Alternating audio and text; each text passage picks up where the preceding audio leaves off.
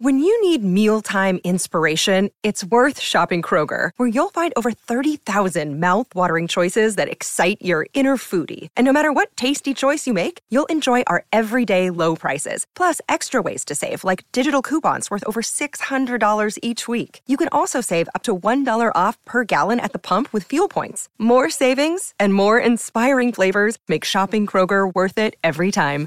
Kroger, fresh for everyone. Fuel restrictions apply. Chapter 25 Dr. Seward's Diary 11 October Evening Jonathan Harker has asked me to note this, as he says he's hardly equal to the task, and he wants an exact record kept. I think that none of us were surprised when we were asked to see Mrs. Harker a little before the time of sunset. We have of late come to understand that sunrise and sunset are to her times of peculiar freedom, when her old self can be manifest without any controlling force, subduing or restraining her, or inciting her to action.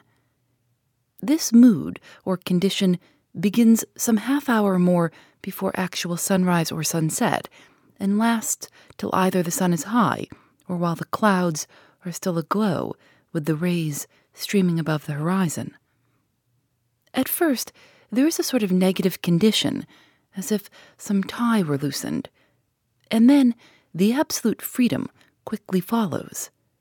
When, however, the freedom ceases, the change back or relapse comes quickly, preceded only by a spell of warning silence. Tonight, when we met, she was somewhat constrained and bore all the signs of an internal struggle. I put it down myself to her making a violent effort at the earliest instant she could do so. A very few minutes, however, gave her complete control of herself. Then, motioning her husband to sit beside her on the sofa where she was half reclining, she made the rest of us bring chairs up close. Taking her husband's hand in hers, began, We are all here together in freedom for perhaps the last time. I know, dear. I know that you will always be with me to the end. This was to her husband, whose hand had, as we could see, tightened upon hers. In the morning we go out upon our task, and God alone knows what may be in store for any of us. You are going to be so good to me as to take me with you. I know that all that brave, earnest men can do for a poor, weak woman whose soul perhaps is lost. No, no, not yet, but is at any rate at stake, you will do. But you must remember that I am not as you are. There is a poison in my blood, in my soul, which may destroy me, which must destroy me unless some relief comes to us. Oh, my friends, you know as well as I do that my soul is at stake, and though I know there is one way out for me, you must not, and I must not take it. She looked appealingly to us all in turn, beginning and ending with her husband. What is that way? asked Van Helsing in a hoarse voice. What is that way which we must not, may not take? That I may die now, either by my own hand or that of another, before the greater evil is entirely wrought.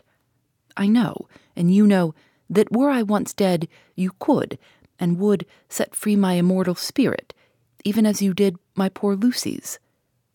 Were death, or the fear of death, the only thing that stood in the way, I would not shrink to die here, now, amidst the friends who love me. But death is not all. I cannot believe that to die in such a case, when there is hope before us and a bitter task to be done, is God's will. Therefore, I, on my part, give up here the certainty of eternal rest, and go out into the dark where may be the blackest things that the world or the nether world holds. We were all silent, for we knew instinctively that this was only a prelude. The faces of the others were set, and Harker's grew ashen gray. Perhaps he guessed better than any of us what was coming. She continued. This is what I can give into the hotchpot. I could not but note the quaint legal phrase which she used in such a place, and with all seriousness. What will each of you give? Your lives, I know, she went on quickly, That is easy for brave men. Your lives are God's, and you can give them back to Him. But what will you give to me? She looked again questioningly, but this time avoided her husband's face. Quincey seemed to understand. He nodded, and her face lit up. Then I shall tell you plainly what I want, for there must be no doubtful matter in this connection between us now. You must promise me, one and all, even you, my beloved husband, that should the time come, you will kill me. What is that time? The voice was Quincey's, but it was low and strained. When you shall be convinced that I am so changed that it is better that I die, that I may live. When I am thus dead in the flesh, then you will, without a moment's delay, drive a stake through me and cut off my head, or do whatever else may be wanting to give me rest. Quincey was the first to rise after the pause. He knelt down before her and, taking her hand in his, said solemnly, I'm only a rough fellow who hasn't, perhaps, lived as a man should to win such a distinction. But I swear to you by all that I hold sacred and dear that, should the time ever come, I shall not flinch from the duty that you have set us. And I promise you, too, that I shall make all certain, for if I am only doubtful, I shall take it that the time has come. My true friend, was all she could say amid her fast falling tears, as, bending over, she kissed his hand. I swear the same, my dear Madam Mina, said Van Helsing. And I, said Lord Godalming, each of them in turn kneeling to her to take the oath. I followed myself. Then her husband turned to her wan eyed and with a greenish pallor which subdued the snowy whiteness of his hair, and asked, And must I too make such a promise, O my wife? You too, my dearest, she said, with infinite yearning of pity in her voice and eyes. You must not shrink. You are nearest and dearest and all the world to me. Our souls are knit into one, for all life and all time. Think, dear, that there have been times when brave men have killed their wives and their womenkind to keep them from falling into the hands of the enemy. Their hands did not falter any the more because those that they loved implored them to slay them. It is men's duty towards those whom they love in such times of sore trial. And, oh, my dear, if it is to be that I must meet death at any hand, let it be at the hand of him that loves me best. Dr. Van Helsing, I have not forgotten your mercy in poor Lucy's case to him who loved. She stopped with a flying blush and changed her phrase. To him who had best right to give her peace. If that time shall come again, I look to you to make it a happy memory of my husband's life that it was his loving hand which set me free from the awful thrall upon me. Again I swear, came the professor's resonant voice. Mrs. Harker smiled, positively smiled, as, with a sigh of relief, she leaned back and said, And now one word of warning, a warning which you must never forget. This time, if it ever come, may come quickly and unexpectedly, and in such case you must lose no time in using your opportunity. At such a time I myself might be, nay, if the time ever comes, shall be, leagued with your enemy against you. One more request. She became very solemn as she said this. It is not vital and necessary like the other, but I want you to do one thing for me, if you will. We all acquiesced, but no one spoke. There was no need to speak.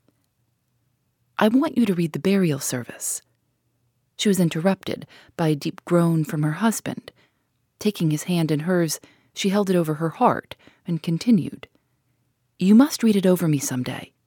Whatever may be the issue of all this fearful state of things, it will be a sweet thought to all, or some of us. You, my dearest, will I hope read it, for then it will be in your voice in my memory forever. Come what may. But oh, my dear one, he pleaded, death is afar off from you. Nay, she said, holding up a warning hand. I am deeper in death at this moment than if the weight of an earthly grave lay heavy upon me. Oh, my wife, must I read it?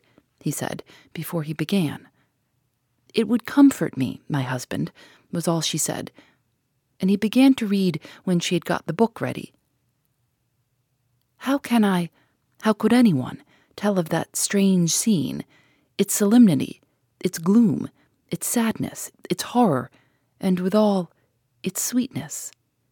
Even a skeptic who can see nothing but a travesty of bitter truth in anything holy or emotional would have been melted to the heart had he seen that little group of loving and devoted friends kneeling round that stricken and sorrowing lady, or heard the tender passion of her husband's voice, as in tones so broken with emotion that often he had to pause. He read the simple and beautiful service from the burial of the dead. I, I cannot go on. Words and voice fail me. She was right in her instinct. Strange as it all was, bizarre as it may hereafter seem, even to us who felt its potent influence at the time, it comforted us much, and the silence, which showed Mrs. Harker's coming relapse from her freedom of soul, did not seem so full of despair to any of us as we had dreaded. Jonathan Harker's Journal, 15 October, Varna. We left Charing Cross on the morning of the 12th, got to Paris the same night, and took the places secured for us in the Orient Express. We traveled night and day, arriving here at about five o'clock. Lord Godalming went to the consulate to see if any telegram had arrived for him, while the rest of us came on to this hotel, the Odessus. The journey may have had incidents. I was, however, too eager to get on to care for them. Until the Tsarina Catherine comes into port, there will be no interest for me in anything in the wide world. Thank God, Mina is well and looks to be getting stronger. Her color is coming back. She sleeps a great deal. Throughout the journey, she slept nearly all the time. Before sunrise and sunset, however, she is very wakeful and alert, and it has become a habit for Van Helsing to hypnotize her at such times. At first, some effort was needed, and he had to make many passes. But now she seems to yield at once, as if by habit, and scarcely any action is needed. He seems to have power at these particular moments to simply will, and her thoughts obey him. He always asks her what she can see and hear. She answers to the first, Nothing. All is dark. And to the second, I can hear the waves lapping against the ship and the water rushing by. Canvas and cordage strain and masts and yards creak.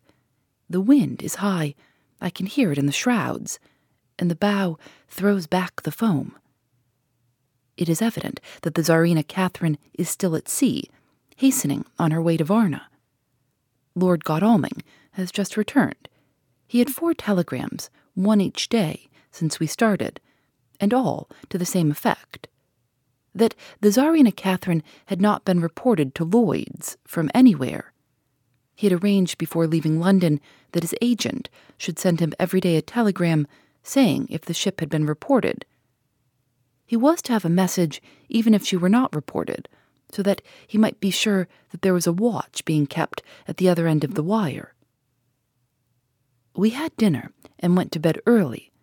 Tomorrow we are to see the Vice Consul and to arrange, if we can, about getting on board the ship as soon as she arrives.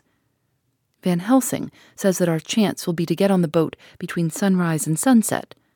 The Count, even if he takes the form of a bat, cannot cross the running water of his own volition, and so cannot leave the ship.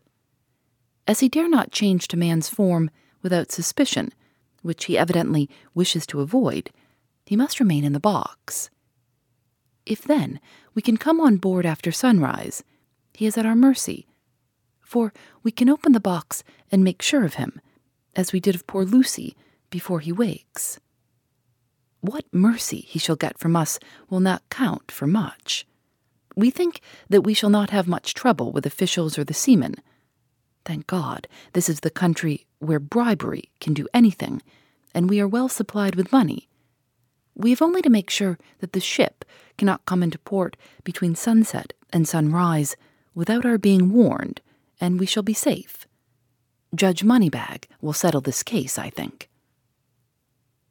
16 October. Mina's report still the same lapping waves and rushing water, darkness and favoring winds. We are evidently in good time, and when we hear of the Tsarina Catherine, we shall be ready. As she must pass the Dardanelles, we are sure to have some report. 17 October. Everything is pretty well fixed now, I think, to welcome the Count on his return from his tour. Godalming told the shippers that he fancied that the box sent aboard might contain something stolen from a friend of his, and got a half consent that he might open it at his own risk. The owner gave him a paper telling the captain to give him every facility in doing whatever he chose on board the ship, and also a similar authorization to his agent at Varna. We have seen the agent, who is much impressed with Godalming's kindly manner to him, and we are all satisfied that whatever he can do to aid our wishes will be done.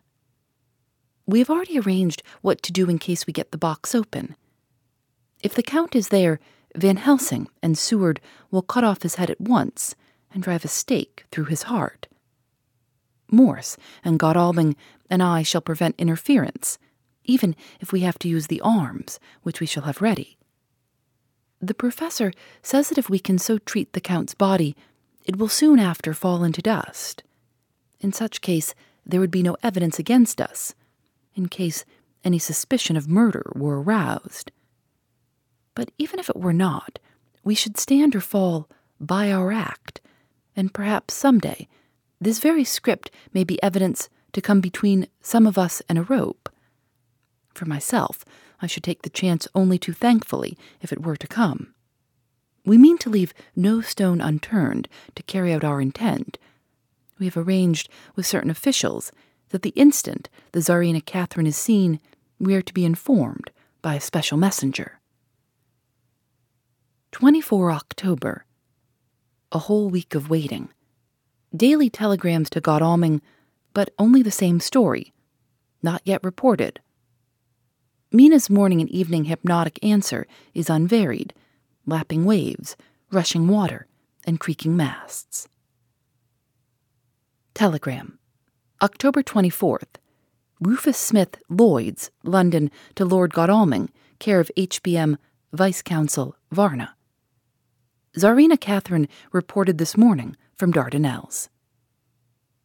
Dr. Seward's Diary, 25 October. How I miss my phonograph. To write diary with a pen is irksome to me, but Van Helsing says I must. We were all wild with excitement yesterday when Godalming got his telegram from Lloyd's. I know now what men feel in battle when the call to action is heard. Mrs. Harker, alone of our party, did not show any signs of emotion. After all, it is not strange that she did not, for we took special care not to let her know anything about it, and we all tried not to show any excitement when we were in her presence. In old days, she would, I am sure, have noticed, no matter how we might have tried to conceal it. But in this way, she has greatly changed during the past three weeks. The lethargy grows upon her, and though she seems strong and well and is getting back some of her color, Van Helsing and I are not satisfied. We talk of her often. We have not, however, said a word to the others. It would break poor Harker's heart, certainly his nerve, if he knew that we had even a suspicion on the subject. Van Helsing examines, he tells me, her teeth very carefully while she is in the hypnotic condition for he says that so long as they do not begin to sharpen, there is no active danger of a change in her. If this change should come, it would be necessary to take steps. We both know what those steps would have to be, though we do not mention our thoughts to each other. We should neither of us shrink from the task, awful though it be to contemplate. Euthanasia is an excellent and a comforting word. I am grateful to whoever invented it. It is only about 24 hours' sail from the Dardanelles to here, at the rate the Tsarina Catherine has come from London. She should therefore arrive some time in the morning. But as she cannot possibly get in before then, we are all about to retire early. We shall get up at one o'clock, so as to be ready. 25 October, noon. No news yet of the ship's arrival. Mrs. Harker's hypnotic report this morning was the same as usual, so it is possible that we may get news at any moment. We men are all in a fever of excitement, except Harker, who is calm. His hands are cold as ice, and an hour ago I found him wetting the edge of the great knife which he now always carries with him. It will be a bad lookout for the Count if the edge of that ever touches his throat, driven by that stern, ice cold hand. Van Helsing and I were a little alarmed about Mrs. Harker today. About noon, she got into a sort of lethargy, which we did not like. Although we kept silence to the others, we were neither of us happy about it. She had been restless all the morning, so that we were at first glad to know that she was sleeping. When, however, her husband mentioned casually that she was sleeping so soundly that he could not wake her, we went to her room to see for ourselves. She was breathing naturally and looked so well and peaceful that we agreed that the sleep was better for her than anything else. Poor girl, she has so much to forget that it is no wonder that sleep, if it brings oblivion to her, does her good. Later. Our opinion was justified, for when after a refreshing sleep of some hours she woke up, she seemed brighter and better than she had been for days. At sunset, she made the usual hypnotic report. Wherever he may be in the Black Sea, the Count is hurrying to his destination, to his doom, I trust. 26 October. Another day, and no tidings of the Tsarina Catherine. She ought to be here by now. That she is still journeying somewhere is apparent, for Mrs. Harker's hypnotic report at sunrise was still the same. It is possible that the vessel may be lying by at times for fog. Some of the steamers which came in last evening reported patches of fog both to north and south of the port. We must continue our watching, as the ship may now be signaled any moment. 27 October, noon. Most strange. No news yet of the ship we wait for. Mrs. Harker reported last night and this morning, as usual, lapping waves and rushing water, though she added that the waves were very faint. The telegrams from London have been the same, no further report. Van Helsing is terribly anxious, and told me just now that he fears the Count is escaping us. He added significantly, I did not like that lethargy of Madame Mina's. Souls and memories can do strange things during trance. I was about to ask him more, but Harker just then came in and held up a warning hand. We must try tonight at sunset to make her speak more fully when in her hypnotic state. 28 October. Telegram Rufus Smith, London, to Lord Godalming, care HBM, Vice Consul Varna. Tsarina Catherine reported entering Galatz at one o'clock today. Dr. Seward's Diary, 28 October. When the telegram came announcing the arrival, I do not think it was such a shock to any of us as might have been expected. True, we did not know whence or how or when the bolt would come, but I think we all expected that something strange would happen the delay of arrival at Varna made us individually satisfied that things would not be just as we had expected. We only waited to learn where the change would occur. Nonetheless, however, was it a surprise? I suppose that nature works on such a hopeful basis that we believe against ourselves that things will be as they ought to be, not as we should know that they will be. Transcendentalism is a beacon to the angels even if it be a will o' the wisp to man. It was an odd experience, and we all took it differently. Van Helsing raised his hand over his head for a moment, as though in remonstrance with the Almighty. But he did not say a word, and in a few seconds stood up with his face sternly set. Lord Godalming grew very pale and sat breathing heavily. I was myself half stunned and looked in wonder at one after another. Quincey Morris tightened his belt with that quick movement which I knew so well. In our old wandering days, it meant action. Mrs. Harker grew ghastly white, so that the scar on her forehead seemed to burn, but she folded her hands meekly and looked up in prayer.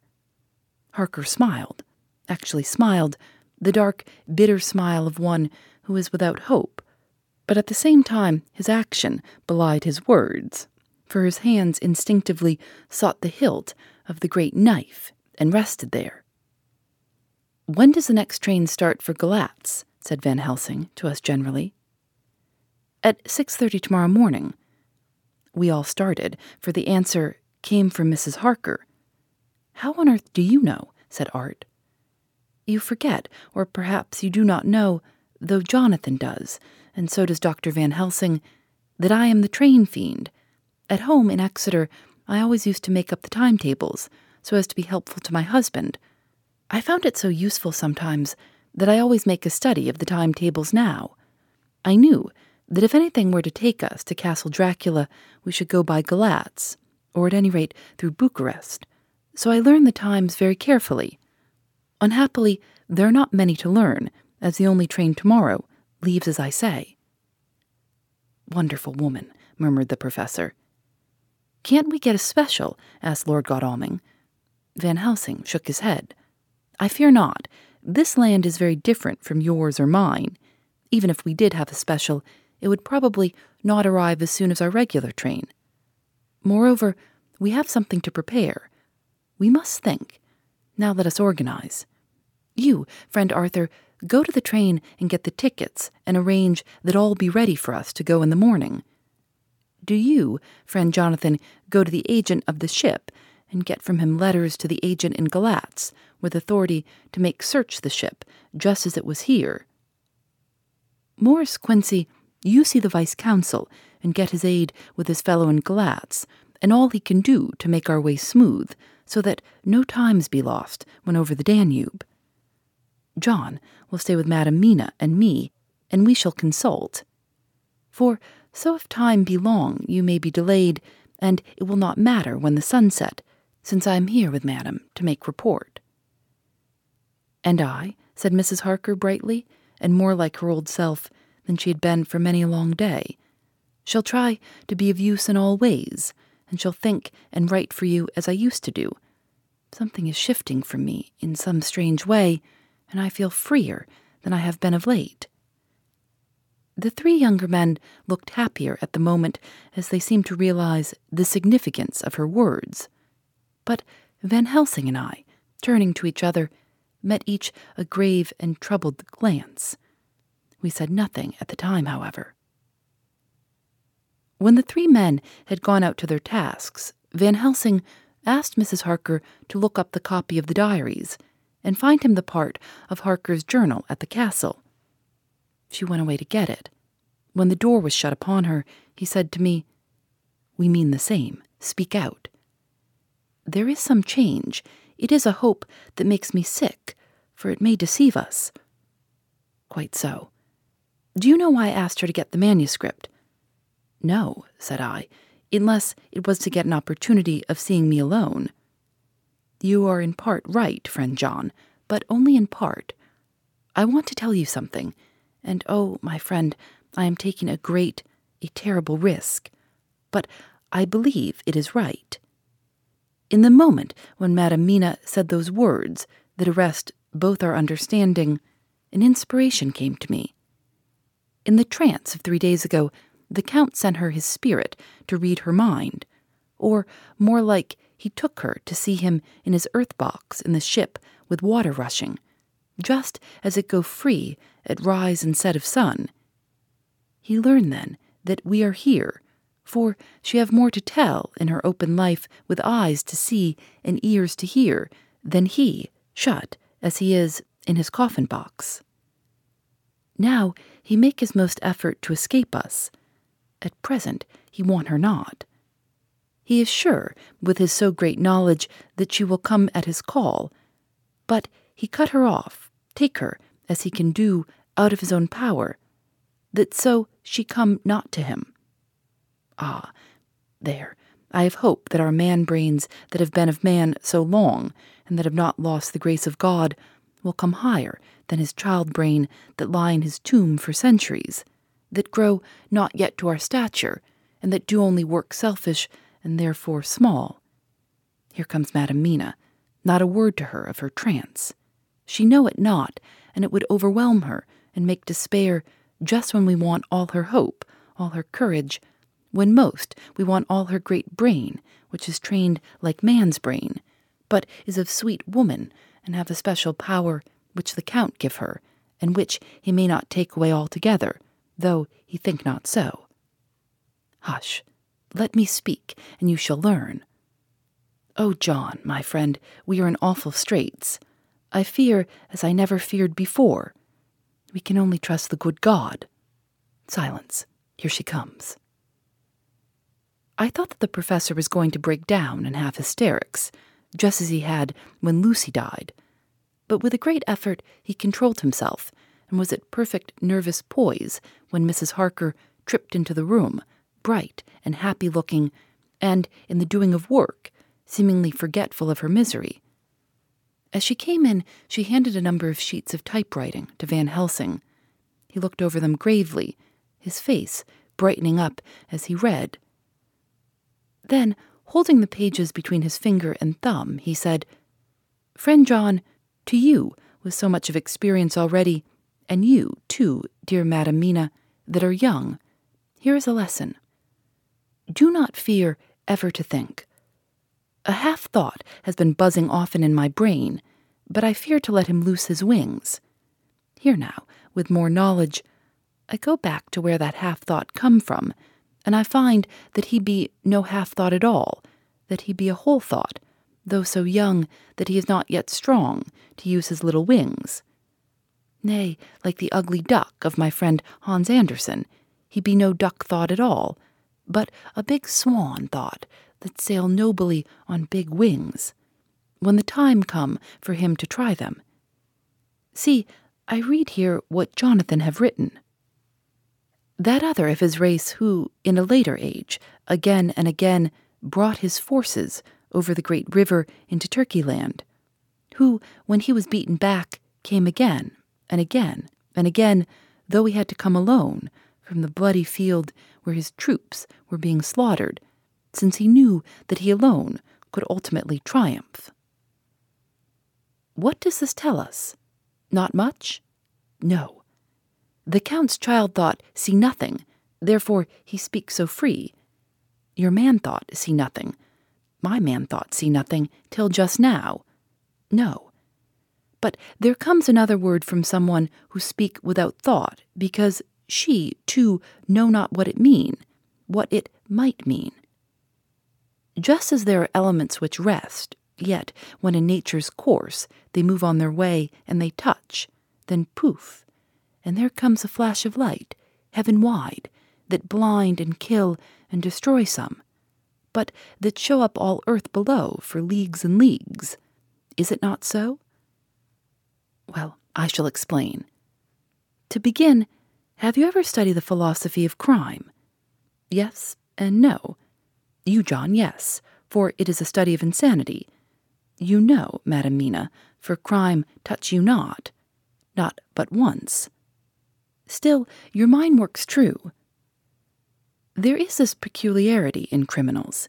It is so constant in all countries and at all times that even police, who know not much from philosophy, come to know it empirically that it is.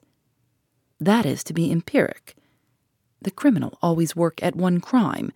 That is the true criminal who seems predestinate to crime and who will have none other. This criminal has not full man brain. He is clever and cunning and resourceful, but he be not of man's stature as to brain. He be of child brain in much. Now this criminal of ours is predestinate to crime also. He too have child brain, and it is of the child to do what he have done. The little bird, the little fish, the little animal learn not by principle, but empirically. And when he learn to do, then there is to him the ground to start from to do more. Dos pou sto, said Archimedes, give me a fulcrum, and I shall move the world. To do once is the fulcrum whereby child brain become man brain, and until he have the purpose to do more, he continue to do the same again every time, just as he have done before. Oh, my dear, I see that your eyes are opened, and that to you the lightning flash show all the leagues. For Mrs. Harker began to clap her hands, and her eyes sparkled. He went on. Now you shall speak. Tell us, two dry men of science, what you see with those so bright eyes. He took her hand and held it while she spoke. His finger and thumb closed on her pulse, as I thought instinctively and unconsciously as she spoke. The Count is a criminal and of criminal type. Nordau and Lombroso would so classify him, and qua criminal he is of imperfectly formed mind. Thus, in a difficulty, he has to seek resource in habit. His past is a clue, and the one page of it that we know, and that from his own lips, tells that once before, when in what Mr. Morris would call a tight place, he went back to his own country from the land he had tried to invade, and thence, without losing purpose, prepared himself for a new effort. He came again better equipped for his work, and won. So he came to London to invade a new land. He was beaten, and when all hope of success was lost, and his existence in danger, he fled back over the sea to his home, just as formerly he had fled back over the Danube from Turkeyland. Good, good. Oh, you so clever lady, said Van Helsing enthusiastically as he stooped and kissed her hand. A moment later, he said to me, as calmly as though we had been having a sick room consultation, Seventy two only, and in all this excitement I have hope. Turning to her again, he said with keen expectation, But go on, go on. There is more to tell, if you will. Be not afraid. John and I know. I do, in any case, and shall tell you if you are right. Speak without fear.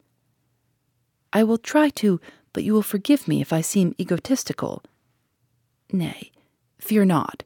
You must be an egoist, for it is of you that we think. Then, as he is criminal, he is selfish, and as his intellect is small and his action is based on selfishness, he confines himself to one purpose that purpose is remorseless. As he fled back over the Danube, leaving his forces to be cut to pieces, so now he is intent on being safe, careless of all. So his own selfishness frees my soul somewhat from the terrible power which he acquired over me on that dreadful night. I felt it. Oh, I felt it. Thank God for his great mercy. My soul is freer than it has been since that awful hour and all that haunts me is a fear lest in some trance or dream he may have used my knowledge for his ends. The professor stood up. He has so used your mind, and by it he has left us here in Varna, while the ship that carried him rushed through enveloping fog up to Galatz, where doubtless he had made preparation for escaping from us. But his child mind only saw so far, and it may be that as ever is in God's providence, the very thing that the evil doer most reckoned on for his selfish good turns out to be his chiefest harm. The hunter is taken in his own snare, as the great psalmist says. For now that he think he is free from every trace of us all, and that he has escaped us with so many hours to him, then his selfish child brain will whisper him to sleep he think, too, that as he cut himself off from knowing your mind, there can be no knowledge of him to you. There is where he fail. That terrible baptism of blood which he give you makes you free to go to him in spirit, as you have yet done in your times of freedom, when the sun rise and set. At such times you go by my volition and not by his, and this power to good of you and others, as you have won from your suffering at his hands. This is now all the more precious that he know it not, and to guard himself have even cut himself off from his knowledge of our where. We, however, are not selfish, and we believe that God is with us through all this blackness and these many dark hours. We shall follow him, and we shall not flinch, even if we peril ourselves that we become like him. Friend John, this has been a great hour, and it have done much to advance us on our way. You must be scribe and write him all down, so that when the others return from their work, you can give it to them. Then they shall know as we do. And so I have written it while we wait their return, and Mrs. Harker has written with her typewriter, all since she brought the manuscript to us. Phoebe Reads a Mystery is recorded in the studios of North Carolina Public Radio, WUNC.